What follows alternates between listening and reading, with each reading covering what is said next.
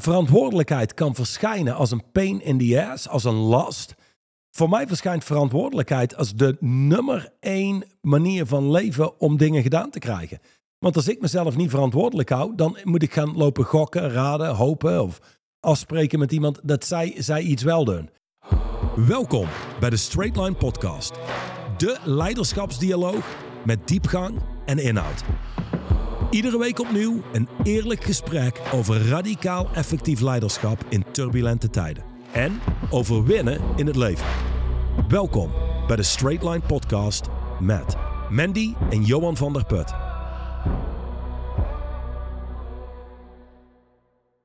We zijn er weer en vandaag staat uh, het derde bulletin of hoofdstuk 3 van het boek Inner Stance centraal.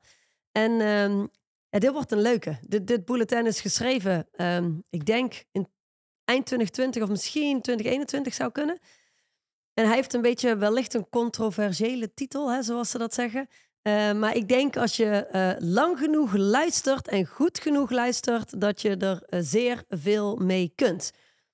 Wat Duchan namelijk heeft geschreven is een bulletin die start met de volgende titel: Your vaccination status matters.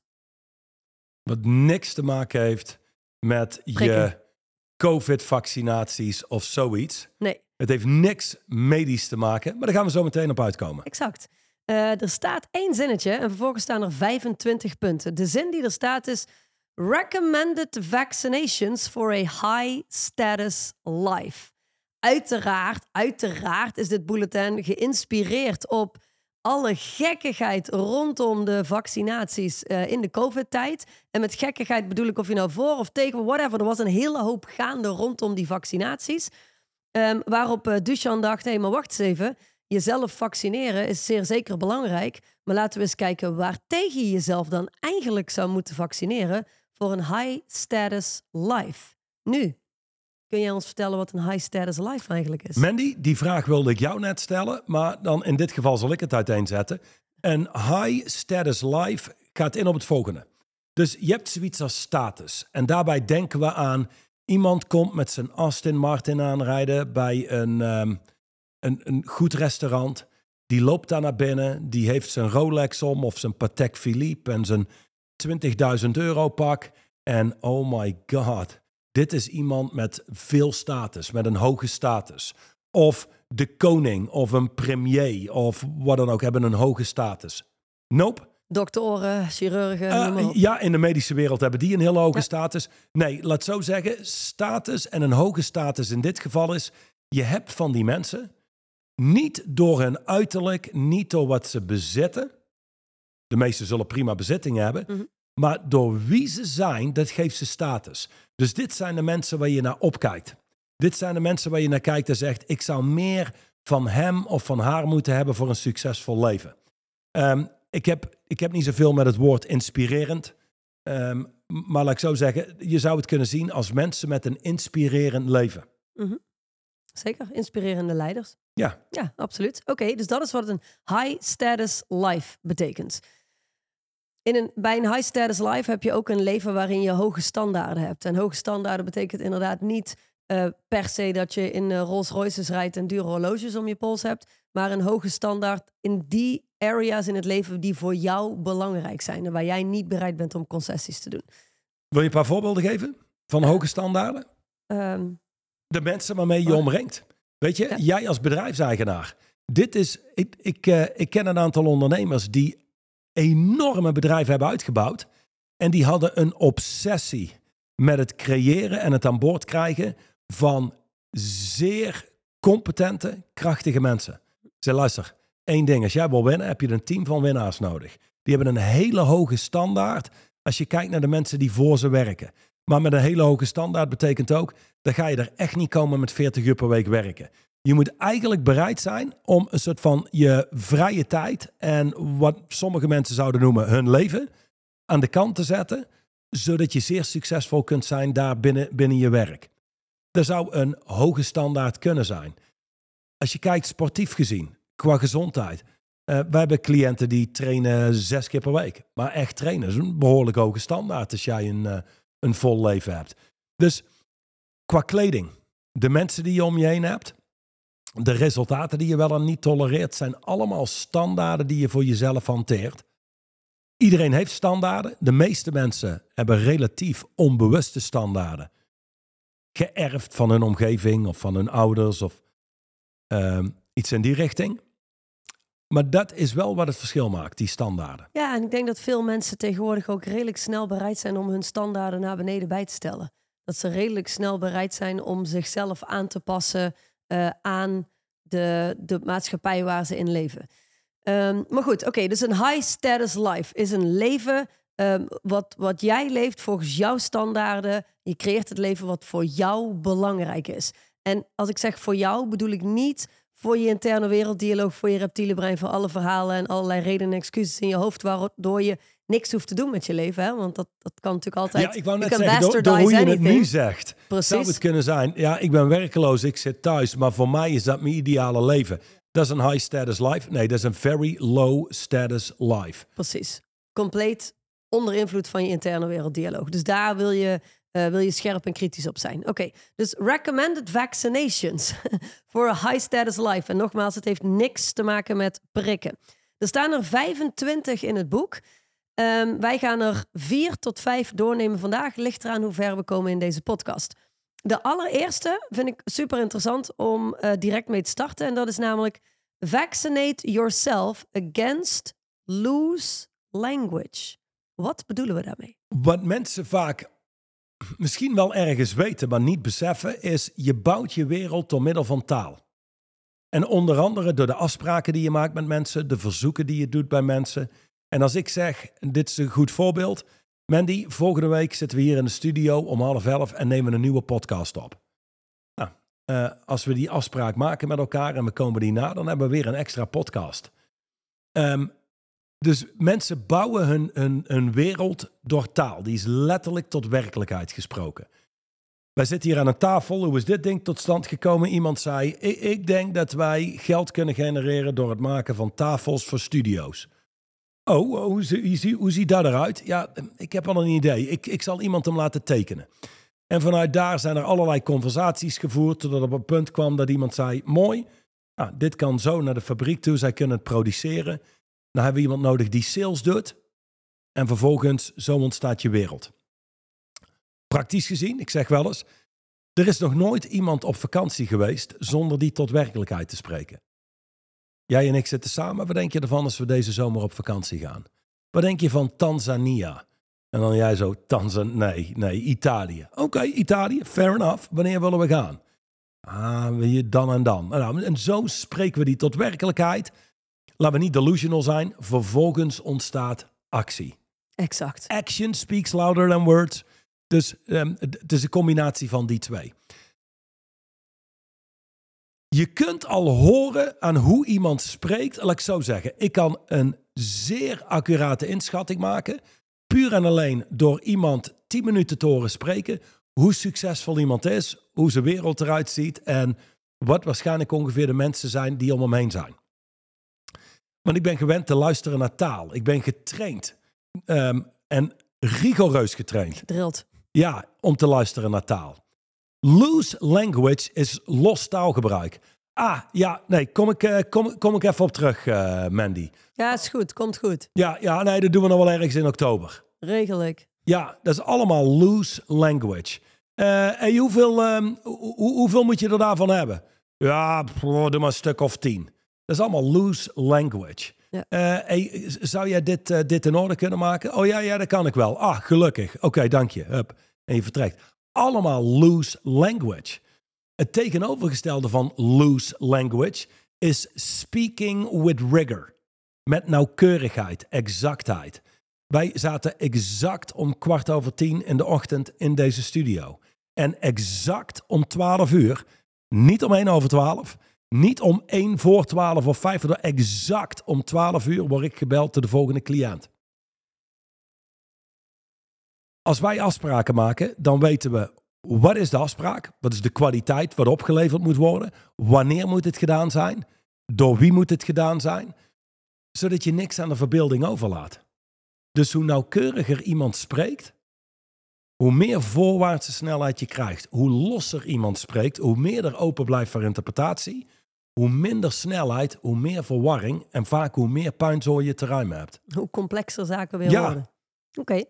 Hoe eh, vaccineer je jezelf tegen loose language? Blijf luisteren naar de podcast. Let op de woorden die uit je mond komen. Weet je, ik weet, dit is zo'n typisch voorbeeld. Wij gingen trouwen 2011, 12. 12. Dat ik toch bijna goed. Bijna goed. Juist, Scheelde maar één cijfertje. exact. 2012. Wij zaten in 2011, 12 oktober 2011, in gesprek met Karin, Mhm. de wedding planner. We hadden toen eh, twee andere honden dan nu. En, eh, en ik weet nog dat je vroeg, kunnen de honden erbij zijn? Zij zei, nou, in principe niet. Hm. Toen wist ik, nou mooi, de honden zijn er ook bij. Ja. Dat is loose language. Ja. Gewoon, het laat In open tot interpretatie. In principe een beetje. Ehm, het zijn allemaal van die woorden die afbreken wat er uit je mond komt. Alleen, maar. Ja, nee, ik vind een hartstikke leuke vrouw. Maar, Maar. Eh, als dat de bedoeling is, nou dan heel goed. Maar over het algemeen is dat niet de bedoeling. Loose language will fuck you. Dat is een uitspraak in coaching. En eh, zeer waarschijnlijk zul jij ook zeggen dat mensen die loose language gebruiken, überhaupt onbewust hun taal gebruiken. Gewoon, d- er komt van alles uit hun mond zonder dat ze in de gaten hebben wat er nou eigenlijk uit hun mond komt. Weet je, jij zegt, wat kun je daaraan doen? Hè? Ehm, het, eerlijke antwoord is, well, educate yourself. Als het gaat om taal, je hebt beschrijvende taal, je hebt verklarende taal. In taal heb je speech acts, eh, assertions, assessments, declarations, promises, requests. En er zijn highly generative speech acts waarmee je een hele nieuwe wereld bouwt. Bottom line is, je bouwt je wereld door je spreken. Leer bewust te spreken. Woorden hebben een betekenis en mensen zeggen wat ze menen. Als ik iemand krijg en zegt, hey, heb je van een week tijd om te babbelen? No way dat ik interesse heb om te babbelen. Als je het opzoekt, babbelen eh, betekent spreken over dingen die er niet toe doen. Waarom Dat- zou dat ik is- daar tijd voor maken? Dat is onderdeel van een low status life. Ja. Ja. ja, die doen aan babbelen. Die doen aan, hey, eh, zul- zullen we gezellig nog een keer afspreken? Eh, en, en die hebben gesprekken over allerlei dingen die er niet toe doen. Na verloop van tijd, als je de kracht van taal ziet, dan één, dan ga je opletten op wat er uit je mond komt. Dan zie je, mijn hele leven en de kwaliteit van mijn leven is gebouwd op twee dingen. En er zijn er twee dingen waar je controle over hebt. De dingen die er uit je mond komen, de dingen die je zegt, en vervolgens de dingen die je doet. Dat zijn de twee zaken waar je absoluut controle over hebt. Ik heb geen controle over jou. Ik heb geen controle over Olga en Patrick hier in de studio. Ik heb controle over wat er uit mijn mond komt en wat ik vervolgens doe. De taak voor jou als leider, aangezien hoe geef je leiding? Wat betekent being a leader? Ik weet nog dat Dushan zei, helemaal in het begin, in ons eerste weekend, zei hij: Well, leadership is in your mouth. It's in your speaking. Some people speak like a leader, intentional, to the point, appropriate. And then you have some people, well, They just speak. they're not leaders, they're followers. Dus dat, dat, dat- dit is fundamenteel voor een leider. Ik bedoel, hoe geef je leiding? Door conversaties te voeren. Hoe maak je correcties binnen je bedrijf? Door conversaties te voeren en afspraken te maken. Hoe bepaal je doelen? Door conversaties te voeren. Hoe kom je erachter wat er speelt in je bedrijf? Door te luisteren naar de taal die gebruikt wordt. Exact. Dus weet je, ehm, dit is, ik, ik, ik haat promotie. Ehm, omdat het is, hey luister, we doen deze podcast en we doen deze podcast en that's it. Ik hoef daar geen stuiver aan te verdienen. En dit is een van de weinige keren waarop ik zou zeggen, luister, ben geen idioot. Stap in een lidmaatschap. En of dat nou bij ons is, of je hebt een andere partij die briljant is in taal en je leert te spreken, zodat je kunt creëren met je woorden. In plaats van dat je woorden tegen je werken, zou ik zeggen, doe dat. Investeer daarin. Helder. Het is de basis van Ja. je hele leven. Als mensen Ja. dat eens zouden beseffen. Hebben we natuurlijk vaker over gesproken in de podcast. Alright. Dat was, dat was het eerste vaccin. Dan hebben we het, eh, het tweede vaccin. En die zullen mensen ook eh, vooral benieuwd zijn. Wat betekent het eigenlijk? Nummer 8 staat namelijk... Vaccinate yourself against using escape cards. Ja, je hebt, ehm, als leider moet je hiervan weten. Dus als jij als leider niet bekend bent met escape cards of het concept wat ik, eh, wat ik ga doornemen, De term, de term dus niet zo belangrijk, maar eh, eh, dat wa- wat het behelst. Juist. Ehm, dan anders heb je een probleem. Dus mensen doen in escape cards. En een escape card is playing dumb. Dus jij spreekt mij aan, want ik heb een aantal dingen niet gedaan. Ik zou de vuilnisbak schoon of leegmaken. Ik zou... eh wat is er nog meer te doen thuis aan werkzaamheden? Nou, ik zou een heel aantal dingen doen. En dan kom jij bij mij en zeg hey, luister, je hebt X, Y en Z nog niet gedaan. Huh? Hoe, hoe, hoe bedoel je? Hoe, hoezo? Maar het was toch niet ik die dat moest doen? Of, maar het, was toch niet, het moest toch niet meteen? Ik kon dat toch ook later doen? Dus eigenlijk playing dumb. Geen verantwoordelijkheid nemen. Dat is een schitterende escape card. Oh, eh, ik wist eigenlijk niet dat dat voor mij bedoeld was. Oh, ik had eigenlijk geen idee hoe ik het aan moest pakken. Oh, echt? Oh, ja, ik had de... Nou, dat is een escape card. Ja, dus een kaart die je trekt om te ontsnappen aan bepaalde verantwoordelijkheden die je moet nemen. Ja, een andere escape card kan zijn being a victim. Ja, maar ik, er was thuis een hele hoop gaande. En ik kreeg het gewoon niet geregeld. Maar ik beloof je, ik ga het nu echt oppakken. Wel, dat is gewoon een victim escape card. Of, hey, eh, ja, ik heb niet de tijd gehad om het te doen. Ik had niet de tijd. Bullshit. Je hebt het gewoon niet gedaan. Je hebt andere dingen belangrijker gemaakt. Dat is een escape card. Ik wist niet hoe, is een escape card. Oké, wacht even. Het resultaat dat er nu moet zijn. Jij komt nu, in plaats van het resultaat, kom je aan met... ik weet niet hoe ik het moet doen. Dat je de maand geleden moeten doen. Niet Ja, nu. in de vorige podcast sprak jij over ehm, ehm, de manager van het magazijn. Die met een voorstel kwam voor, eh, eh, hoe zeg je dat? Een, een nieuw systeem voor, was het, 14 miljoen? Als ik het me 17. goed 17 miljoen. Ehm, dat is in de basis natuurlijk ook een escape card. Want hij, hij- in plaats van dat hij Ik kan mijn verantwoordelijkheid neemt voor zijn leiderschap, precies, heeft hij andere systemen nodig om zijn werk te kunnen doen. Ja, ja, Ja. terwijl de puinzooi die er in het magazijn gaande was... had hij gewoon kunnen doen door leiding te nemen Ja. over die afdeling. En, en nogmaals, dan zou het nog steeds kunnen dat je uiteindelijk naar een ander systeem moet, maar dat systeem gaat het verschil niet maken. Dus mensen trekken escape cards. Ja, maar Een ja, een voorbeeld- escape card is geen tijd. Ja, precies. Of ik heb het geld niet. Het zijn beide escape cards. Want weet je, mijn observatie is als mensen stoppen te liegen tegen zichzelf, dan maken ze het geld vrij en de tijd vrij om te doen wat ze belangrijk vinden. Ja. Ik ken mensen die geen geld hebben en die kopen nieuwe Audi A4's. Geen idee wat- een Audi A4 kost, maar eh, hij is in ieder geval niet gratis. Ik, Nou, ik ken ik, mensen- ik weet nog dat wij eh, eh, een aantal jaar geleden een, grote donatie deden, of groot, whatever, een donatie deden in de decembermaand aan, een, aan de voedselbank, weet je Mhm. nog? Oh nee, sorry, correctie, aan de speelgoedbank. Zodat alle kindjes bij de speelgoedbank dan ehm, in de decembermaand cadeautjes in een nieuwe verpakking zouden hebben, in plaats van gebruikt speelgoed. Nou, hartstikke mooi doel natuurlijk, met liefde doneren we daaraan. Toen werden we uitgenodigd, omdat ze zo blij waren, werden we uitgenodigd om bij de Sinterklaasviering te zijn. Weet je nog?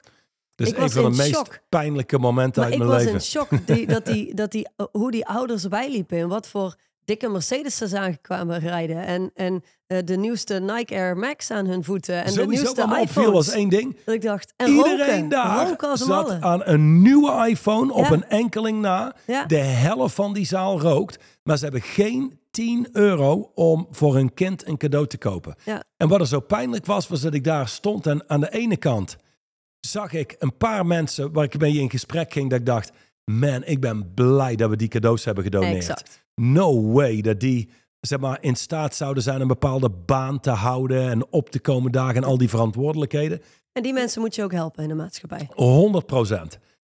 Maar er zit een heel deel bij, als ik dan heel eerlijk moet zijn. En weet je, dan wil ik niet oordelen over hun achtergrond en weet je, wat ze mee hebben gemaakt in het leven. Maar acht ik ze capabel om gewoon een baan te houden? Absoluut. Ehm, oh, en dit was trouwens ook nog zo'n ding.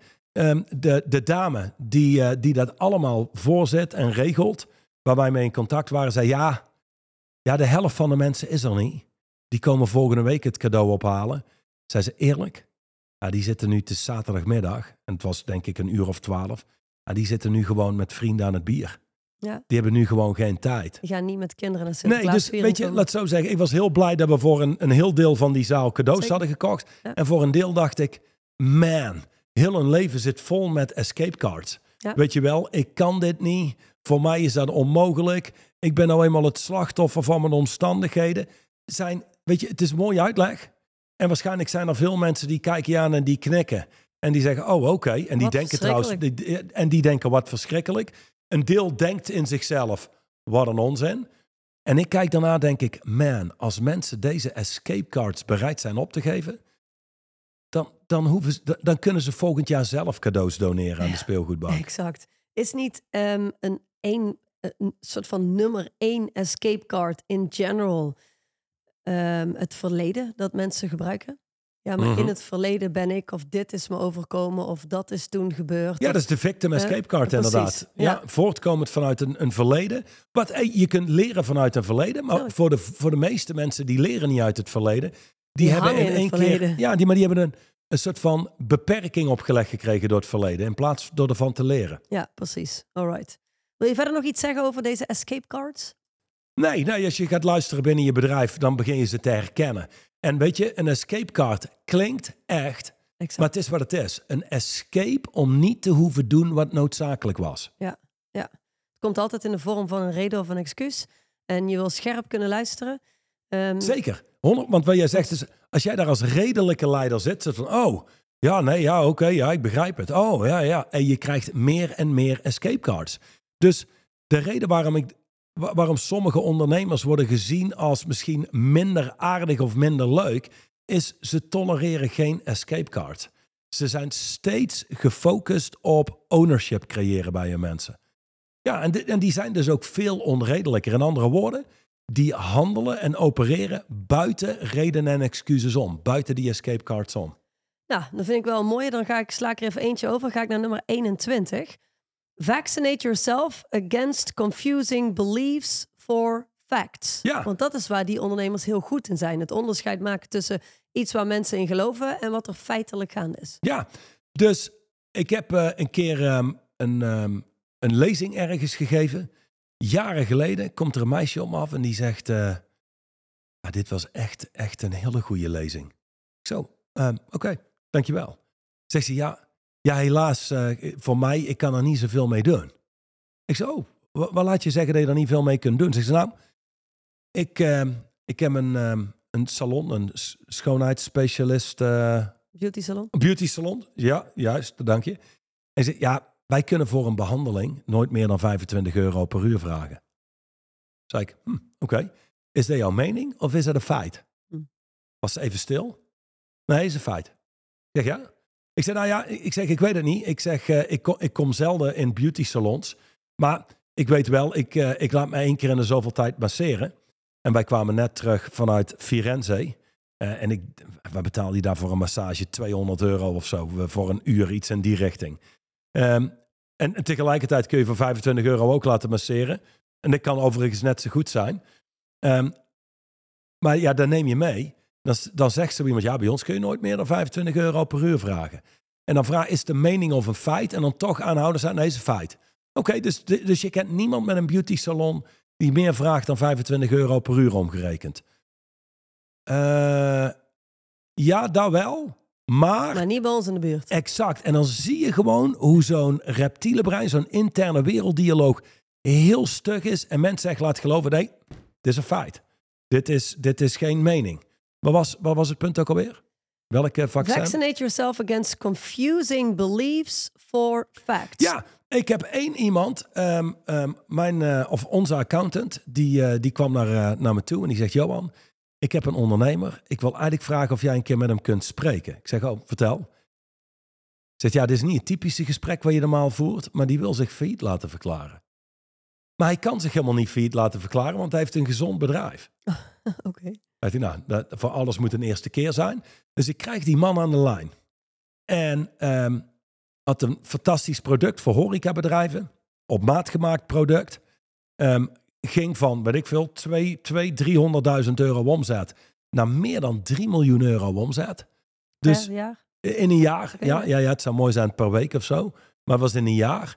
En klein beetje winst erin. Maar dat is logisch. Hè? Als mensen snel groeien, je moet eerst Over investeren. het Dus algemeen veel kosten. ja, dus hey, oké, er zit ook nog winst in. Zegt hij ja, zegt hij, maar hij had een tekenaar. Een, een, een tekenaar die dat product van hun ontwierp. En hij zegt ja, die, die gaat stoppen. En dat is, dat is één punt, zegt hij. En het tweede is, we hebben een hoop faalwerk. Want ik denk bij bijna de helft waar wij geleverd hebben, zullen we terug moeten komen om alsnog te repareren. Oké, daar kort naar gekeken. Nou, dat is allemaal op te lossen. Zeg ik, oké. En dan heb jij zo'n ontwerper nodig, zo'n tekenaar. Ja, zegt hij. Ja, maar die, eh, die zijn niet te vinden. Hm. Ik zeg, eh, is dat een feit? Is dat een mening? Weet je dat? Heb je daar ervaring in? Mag ik eens vragen? Hoeveel vacatures hebben jullie geplaatst? Of hoe heb je dat nu gedaan? Zit hij, nou nee, nee, we hebben nog geen eh, vacature geplaatst. Ik zei dus, wacht even. Je hebt nog niks geprobeerd om iemand te vinden. Maar je loopt al wel rond met de overtuiging, maar je kunt niemand vinden. Dus eigenlijk leef je gewoon in een verhaal. Niet je deelt niet met de werkelijkheid, want dan zou je op zijn minst. Zegt hij. Zo, zo, heb ik de, uh, goh, zo heb ik dat niet bekeken, zegt hij. Ja, is het aan echt onmogelijk om iemand te vinden, zegt hij. Uh, ja, dat zal wel niet. Ik zeg, dat klinkt niet als iemand met een hoop ownership die zegt, luister, we gaan ervoor. Want dan zou het niet zijn, het zal wel, dan zou het zijn, hey, man, ik leef gewoon in een verhaal. Wij hebben werk te doen. Door, door, omdat ik geloof dat, dat, je, dat je een medewerker niet kunt vinden, hebben we niet eens actie ondernomen. Dus nee, ik leef in een verhaal. Ik ben niet aan het dealen met feiten hier. We zijn iets verder in het gesprek, zegt hij. Weet je wat het ergste is? Nu ik dit gesprek heb met jou, zie ik dat ik al iemand in huis heb die de taak van die tekenaar kan overnemen. Is een jonge gast. Heeft wel nog een aantal dingen te leren, maar 100% dat die dat kan. Ik zo, oké. Hey, was dit gesprek nuttig? Hij zo, oh, man, dankjewel. Absoluut. En uiteindelijk hoorde ik dat hij een half jaar later alsnog de boeken neer had gelegd. Ja, ik wou net vragen, want uh, voor mij is het nogal onwaarschijnlijk dat iemand die uh, zo snel groeit en, en eigenlijk zo'n thriving business aan het bouwen is, uh, één personeelslid opstapt en vanuit daar dus besluit failliet te willen gaan. Hè? Ik bedoel dat. dat is... dat plus het faalwerk. Ja, ja, precies. Dus plus het faalwerk. En daar zat waarschijnlijk dus, dus een, een hele hoop achter. Of dingen waar hij helemaal niet mee wilde dealen. Of uh, um, geloofssystemen ja. of whatever. Misschien heeft zijn vader altijd gezegd... Hij had vroeger een bedrijf en die is failliet gegaan door personeel. Zorg alsjeblieft dat je nooit personeel hebt of whatever het may ja, be. Hard, hardgroeiers zijn doodgroeiers. En zo hebben alle, er moet allerlei... iets zijn geweest wat, uh, wat dat heeft gecreëerd. Oh, jammer, jammer. Jammer dat hij alsnog uh, failliet is gegaan. Maar wel fijn dat die jonge jongen toch de kans heeft gekregen om. Uh, nou, nou dat, dat, ik weet niet of hij de kans heeft oh. gekregen. Um, maar je ziet gewoon, daar zit een hele hoop achter aan Precies. overtuigingen. Niet feiten. Nee. Zeg maar, of geloofssysteem, hoe je het ook wil noemen. En dan en komt hij weer op wat we vorige week ook al zeiden. Wat we volgens mij in onze hele podcastreeks ook er doorheen laten sijpelen. Als mensen toch eens gefocust zouden zijn op hoe kan ik mijn leven nou simpel houden. Want feiten zijn altijd simpel. Het zijn alle verhalen en alle meningen en alle geloofssystemen eromheen die zaken heel complex maken. Maar wat maakt dat een, een één gesprek met jou voor mensen uh, vaak een hele, een hele wereld shift en een hele nieuwe uh, kansen en mogelijkheden opent? Is omdat jij zorgt dat ze teruggaan naar, maar wat is er nou eigenlijk feitelijk gaande? En het grappige vind ik, is, dat is mijn ervaring in ieder geval van al die duizenden ondernemers waar we mee gewerkt hebben. Zodra mensen in staat zijn om terug te gaan naar de feiten, zien ze ook altijd direct wat er moet gebeuren. Ja, dan zie, je, dan zie je de rechte lijn. Ja. ja. En dan, dan dit is gewoon iemand die sprak ik een keer. Ja, precies. Al was het een cliënt geweest, dan had je iemand gecoacht op uh, het, het, volgende. Dat iemand is wie die moet zijn. Mm -hmm. Zodat hij of zij kan doen wat ze moeten doen om te krijgen wat ze willen. Ja, ja en één ding was wel, hij, uh, hij was niet krachtig genoeg gebouwd om doorlopend te moeten dealen met bepaalde zaken. Ah, ik denk dat het voor hem overigens ook uh, beter is om. Maar ik vind wat jij zegt wel interessant, want we hebben hier namelijk Um, vaccinate yourself against confusing beliefs for facts. En wat jij zegt is op het moment dat zo iemand een cliënt zou zijn geworden en we waren ermee gaan werken, dan hadden we niks anders gedaan dan gefocust op wie die persoon moet zijn en zorgen dat hij zichzelf als sterker en krachtiger en groter bouwt. Ja. De dingen doet en de dingen zegt die oncomfortabel zijn, waardoor je steeds groter en krachtiger wordt. Um, wat veel mensen doen, of het nou coaches zijn, therapeuten of, of niet eens en, en gewoon vriendschappen, is die gaan werken aan de beliefs. Ja, ja, ja, absoluut. Ja, terwijl dat is iets wat je nooit hoeft te doen. Je hoeft nooit, maar dan ook echt never, nooit niet te werken of, of aan je dit, geloofssysteem. Weet je wel, um, ja, we buigen onwerkbare geloofssystemen in, in werkbare geloofssystemen. Ja. Dat is allemaal oppervlakkig werk. Maar als je namelijk, het blijft allemaal geloof. Als iemand transformeert, dan één, gelooft hij hele andere dingen. Maar je zou kunnen zeggen, ik denk de, de meest... De cliënten die het meest lang lid zijn bij ons zouden zeggen... "Hey, je hebt dat wat je gelooft en dat is allemaal prima en mooi. En je hebt feiten en je hebt acties die je kunt ondernemen op die feiten. Precies. En die leven in een andere wereld. Helder. Alright. Dan hebben we er nog twee. Hebben we daar tijd voor? Nee, we Dan hebben hebben er we tijd nog voor één. Eén. Oké. Ehm, nummer 16 of nummer 4? Jij mag kiezen. Vier. Nummer 4. Vaccinate yourself again against a lack of focus, discipline and commitment. Dit is er net eentje waar je It sort of says it all. maar- drie, drie podcasts ook aan kunt ja, wijden. dat is waar. Dus je hebt commitment. Focus, discipline en commitment. Ja. Oké, dus eh, focus. In de kern zijn mensen altijd gefocust. De vraag is waarop? Of al die verhalen in hun hoofd en dan zitten ze ergens en dan zijn ze compleet spaced out. Dat is ook wat, wat ondernemers vaak zeggen. Ja, dan ben ik bij de kinderen, ja, dan ben ik er fysiek wel. En dan ben ik er niet. Maar dan ben ik er eigenlijk niet. Dat wordt ook echt oud. Dat moeten ondernemers ook eens afschaffen. Gewoon disciplineer jezelf in daar aanwezig te zijn. Nou, dat betekent, weet je, je traint je kracht van focus. Je plaatst opnieuw en opnieuw je focus daar, hier, uit je hoofd in de realiteit. Ja, en wil je daar iets meer over weten? Luister dan de podcast van, wat is het, twee weken geleden, die old normal is dead. Want als je dat heel klein pakt, als ondernemer zijnde heb je op je bedrijf een heel hoop shit gehad gedurende de dag. Maar dat is ook het verleden, hè? Of zodra je thuis bent, behoort die shit die je hebt gehad in je bedrijf die dag ook tot je verleden. Ben Ja, daar dat is waar. nu. 100%. Nu met je vrouw en je kinderen. En als die kinderen op bed liggen en je vrouw is weer er dingen doen, of je man of whatever, eh, dan, dan, dan kun je prima weer je laptop erbij pakken. En dan is het weer nu en dan duik je er weer in. Ja, maar dan ga je niet lopen dealen met al je verhalen die daar zijn. hangen. Nee, Eh, en je focust niet op wat er intern afspeelt. Je focust op Wat welke acties staat. heb ik te ondernemen. precies. Ja, nou dan heb je discipline. People don't lack motivation, they lack discipline. Je hoeft mensen nooit te motiveren om dingen te doen die ze leuk vinden om te doen. Dus als jij graag een bioscoopfilm eh, ziet en wij spreken af zaterdagavond te gaan om acht uur, moet je er echt nog een dag van tevoren bellen, Mandy? Morgen is het zover, dan gaan we naar de bioscoop. En dan weet je wel, Mandy, let op, vanavond gaan we naar de bioscoop. Let op, hè, want we hebben afgesproken. Nee, mensen willen gaan. Voor een gemiddelde mannelijke ondernemer moet je ze motiveren en herinneren aan, hey, we gaan morgen op het circuit rijden in Ferraris of zo. Nee, nee, je hebt alleen maar motivatie nodig om dingen te doen die je liever niet doet. Ja, dan Nou. kun je vervangen voor discipline. 100% disciplineer jezelf te doen wat je liever niet doet. Drop your stories, do what's required. Period. Ja, en, en weet je, ik ben een groot voorstander gewoon van, het, van een gedisciplineerd leven leiden. Ehm, en dat hoor je overal, weet je wel. Eh, je moet het beste om drie uur s'nachts opstaan en dan doorwerken tot één uur s'nachts, twee uur slapen. Onzin, maar wel, sta op tijd op. Eh, Niet een hoop gesnoes, gewoon kom je bed uit. Vervolgens doe het volgende ding, het volgende ding, het volgende ding. En disciplineer jezelf om zonder al te veel afleiding de dingen te doen die er echt toe doen. Nou, dat is... Disciplineer jezelf om ehm, te doen wat je gezegd hebt te gaan doen. Ja, En wat daaraan vooraf gaat, is zeggen wat je gaat doen. Want wat ik heb gezien in de tijd waarin we nu leven, is dat steeds meer mensen heel goed zijn in geen afspraken meer maken met zichzelf. Weet je, op het moment dat je de afspraken niet maakt met jezelf, kun je ze ook niet. is de makkelijkste nakomen. manier om Ja. gewoon geen Dus de- verantwoordelijkheid da- te nemen voor je leven. wel discipline. Ja. Nou, hetzelfde geldt natuurlijk voor commitment. Ehm, Nou ja, en, da- en dat is het ding. Weet je, je hebt level van commitment. Je hebt Christophe Kuppers level van commitment. Wat betekent, ik ben bereid te doen wat nodig is, wanneer het nodig is, hoe lang het nodig is. I don't give a damn. Als het is, hey, we hebben iemand nodig om te spreken in eh, Spanje, in eh, eh, Amerika, daar, en je bent een maand van huis. Well, the guy just doesn't care. He is on a mission. Ehm, level van commitment. En dan heb je mensen en die hebben een dag tegenslag en die zijn vier dagen uitgeschakeld. Simpelweg een ander level van commitment.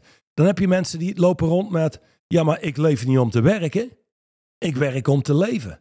Ja, dat moet je niet tegen Christophe zeggen, want die kijkt je aan en die denkt, we leven gewoon in twee verschillende werelden. ja. Dat is niet erg. Als jij dan gewoon werkt om te leven, dan leef ik om te werken.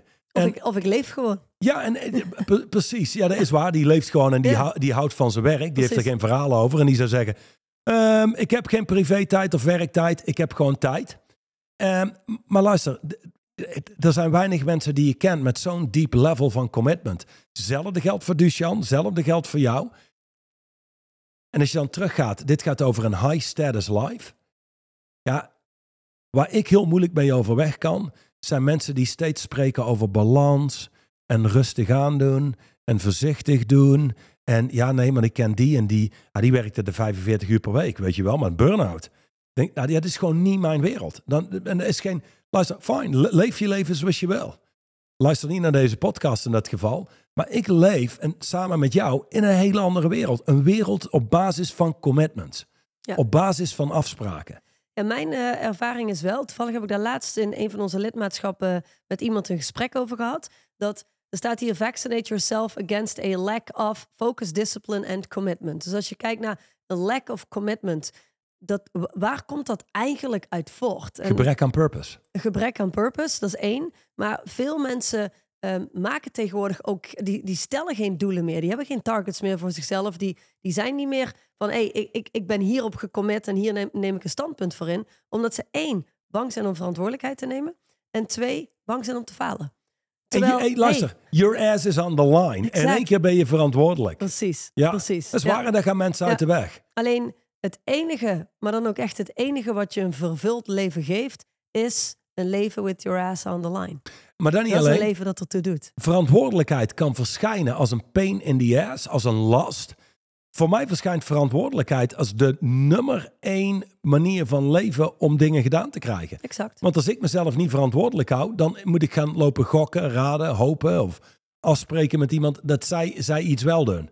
Nou komt het, als ik bereid ben eigenlijk feitelijk niks te doen en ik vraag jou alles te doen, hoe inspirerend ben ik als leider? Hoe snel ga je iets aannemen en iets doen voor me als het is, ah, hij is eigenlijk bereid niks te doen, ik doe hier alles. Ja, dat is ook geen samenwerking. Dus in andere woorden, je kunt mensen niet vragen iets te doen waar je zelf ook niet bereid bent om te doen. Dus als leider is dit essentieel. Your vaccination status matters. Zoals ik al zei, staat er recommended vaccinations for a high status life. En Duchan heeft er 25 opgeschreven. Uiteraard kunnen we ze niet alle 25 behandelen in deze podcastaflevering. We zijn tot vier gekomen. Waarvoor eh, dank, eh, heer Van der Put.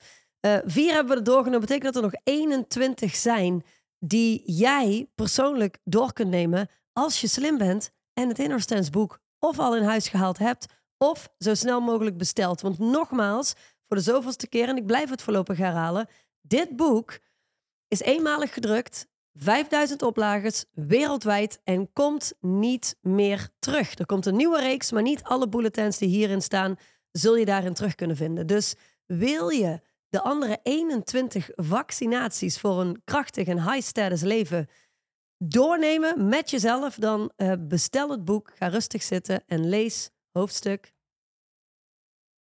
nummer 3. En voor nu kan ik niks anders zeggen dan tot volgende week. Dan zijn wij er weer met hoofdstuk nummer 4. Inner stance determines reality. Eén waar je bij moet zijn. Tot dan. Tot dan. De Straight Line podcast is opgebouwd uit verschillende reeksen. En uiteraard zijn we de eerste reeks gestart met het verdiepen van het boek Straight Line Leadership. De originele ondertitel van dit boek was Tools for Living with Velocity and Power in Turbulent Times. Oftewel, dit boek staat vol met distincties die jou helpen te leven met opwaartse snelheid en met kracht. In dit boek vind je de absolute basis van ons werk. Nu, nu zijn we begonnen met de tweede Straight Line podcast reeks. En die staat in het teken van het boek Inner Stance. Distinctions for living a stronger, faster, more effective life.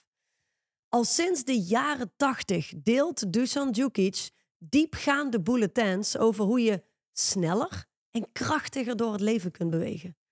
Deze bulletins hebben een enorme impact gemaakt. Enorm op de resultaten van honderdduizenden ondernemers. En jij kunt daar één van zijn. Dit boek, het Inner Stance boek, is een compilatie van al deze bulletins. En let op, er zijn maar 5000 exemplaren gedrukt. Dit boek, deze, is dus een limited edition. Er komt namelijk geen herdruk. Dus wees er snel bij. Zorg dat je je handen krijgt aan dit boek. En volg uiteraard deze podcast.